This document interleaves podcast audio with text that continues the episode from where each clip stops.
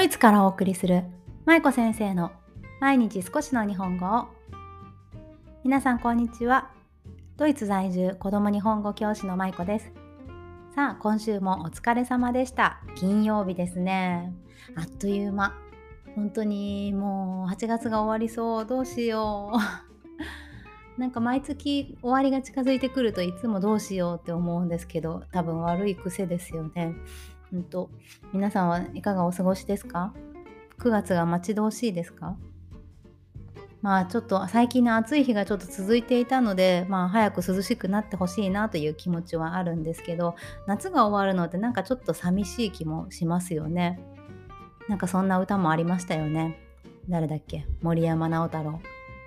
はい。ということで今日はほっこり会で本当にほっこり会っぽいタイトルですがタイトルというかテーマですが男性が女性に音楽をプレゼントする時、まあ、CD だったりあの昔の MD だったりね皆さんは多分あの女性の方が多いと思うんですけど私のリスナーさんねほとんど女性なんですよね。で、まあ、女性の方が多いということを前提にお話ししますが皆さんは男性から音楽を CD とかね音楽を何かプレゼントされたことってありますか？でこのここで言う音楽っていうのはただ買ってきた CD をプレゼントされたとかいう話じゃなくってその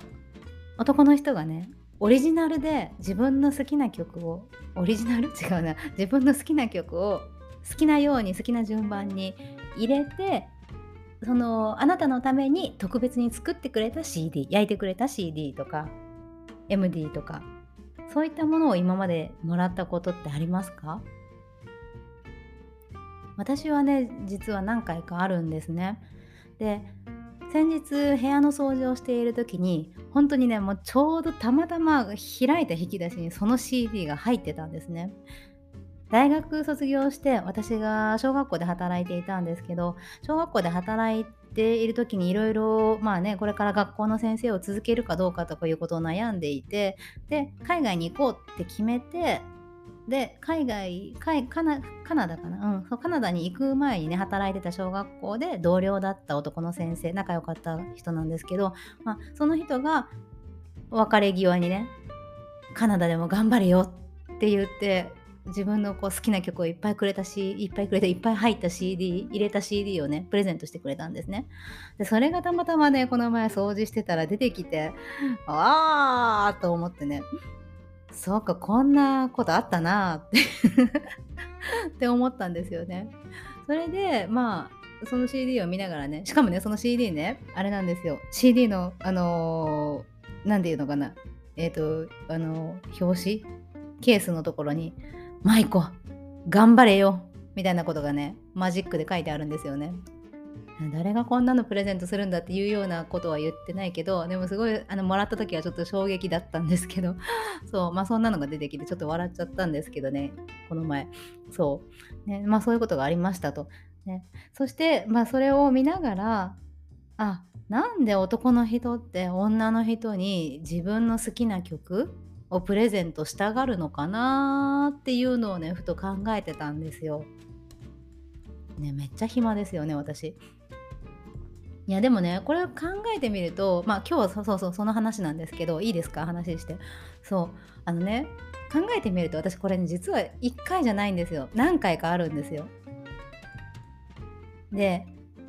一番最初は大学の時かな。大学生の時に好きだった人がいてでその好きだった人とまあ仲良くなって結局お付き合いして別れちゃったんですけど、まあ、その人が別れた時別れる時に、まあ、これを聞いてくれということでプレゼントされた CD があったんですよね。あの自分で好きな曲入れたやつね。そうでそれが一番最初であとそのあそれが一番最初じゃないあそうか最初か。でその後にも同じ大学のまたそれも男友達全然その人は付き合うとかそういう話じゃなくて本当に仲いい男友達が私がジャズがすごく好きなんですけどね。そのジャズを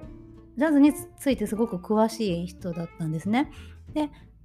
まあジャズだったらこの曲聴くといいよみたいな感じでこう自分の好きな曲自分の好きなジャズおすすめできるジャズの曲をたくさん入れてくれてそれは MD でプレゼントしてくれたんですね。でしょ？でその後あさっきお話ししたあの小学校で 働いてた時に同僚だった男の子男の人？そう。でその人も全然付き合うとかそんなんでなくて本当にただの同僚なんですけどあのカナダで頑張れよっていう CD をなんか私小バカにしてるみたいごめんなさい。そう。ねそれをもらいましたと。でそういったことをこうが今までそういえば何回あった何回もあったなっていうことがあってなんで男の人はね自分の好きな音楽を女の人にプレゼントしたがるんだろうっていうことをねふと考えてたんですよ。皆さんこういった経験ありませんか？ね。で私ねこれ、えーと、プレゼントされたこともあるし自分から依頼して作ってもらったこともあるんですね。仲いい男友達その音楽がすごく好きな男友達ねとかまあ女友達にも頼んだことあるんですけどでも大体男友達が多かったんですよね。なんでだろうね。そう。に私こういう私新しい音楽を知りたいからあなたの好きな曲だけでいいから好きな曲をバーッと入れて CD 作ってくれないっていうことを何回か頼んでね作ってもらってそれを聴きまくってたっていうのが何回かありましたねそれも。うん。そう。でそれもだからなんで私はそういうことを頼んだんだろうとかいうことをねいろいろと考えてたんですよ。しかも男の男の人にね。うん。だからやっぱりその異性からいやこれ私の考えですけど異性から音楽をプレゼントされる音楽その好きな曲とかねその人が選んだ曲をプレゼントされるってなんかいろいろと意味があるというか特別なことなんだろうなっていうのをふと思ったんですよね。でまあ、自分から依頼して作ってもらう話は置いといて男の人から女の人に CD とか、まあ、自分の好きな曲を選んでプレゼントすることについてちょっと考えてたんですけど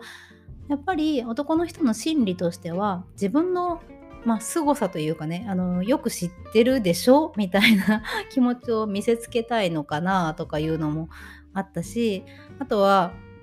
なんだろうやっぱ自分のことを知ってほしいっていうのがどこかにあるんでしょうね。うん、やっぱりその CD, CD じゃないその音楽の選曲ってすごくその人の個性が出るじゃないですか。ねこう激しめのロックとかちょっとこうパンクとかそういった曲ばっかり選ぶ人もいるだろうしで一方ですごい静かなしっとりしたジャズとかうんまあゆるい感じの曲とかいろんなこう曲の選び方って本当に個性が個性というかその人らしさが出ると思うんですよね。なので、うん、そういうふうに、まあ、自分を知ってほしいその音楽を通して自分のことをもっと知ってほしいっていう時にプレゼントとして CD っていうのは一つの選択肢だったのかなと思いました。そして私結構お別れの時にももらってるんですよね。なので、まあ、お別れの手紙の代わりっていう役割もあるのかなって思ったんですね。やっぱり男の人ってあんま手紙書かないじゃないですか、まあ、書くの苦手な人多いじゃないですか。なのでまあ書く人もいるけどね。そう。だからやっぱりその言葉ではなかなか伝えられないんだけどそれを自分の好きな曲を通してその思いを知ってほしいっていうような気持ちもあるんじゃないかなと思いました。ね。そうあとはまあ好きな曲を通して、まあ、一緒にその曲の良さを共感したいとかねそういうのもあるかもしれないですけどそうっていうことをね ほんまめっちゃしょうもないけどそうそういうことを考えてたんですよ。ちょっと皆さんあの聞きたいどなたか男性からそういう CD とかプレゼントされたことある人いませんか？なんか私ね最近そういうことをずっと考えててなんかいい文化だなと思うんですよねその青春時代のね。だから高校生の子とかももう今は CD じゃないけどなんだろうデータとか渡すのかな、ね、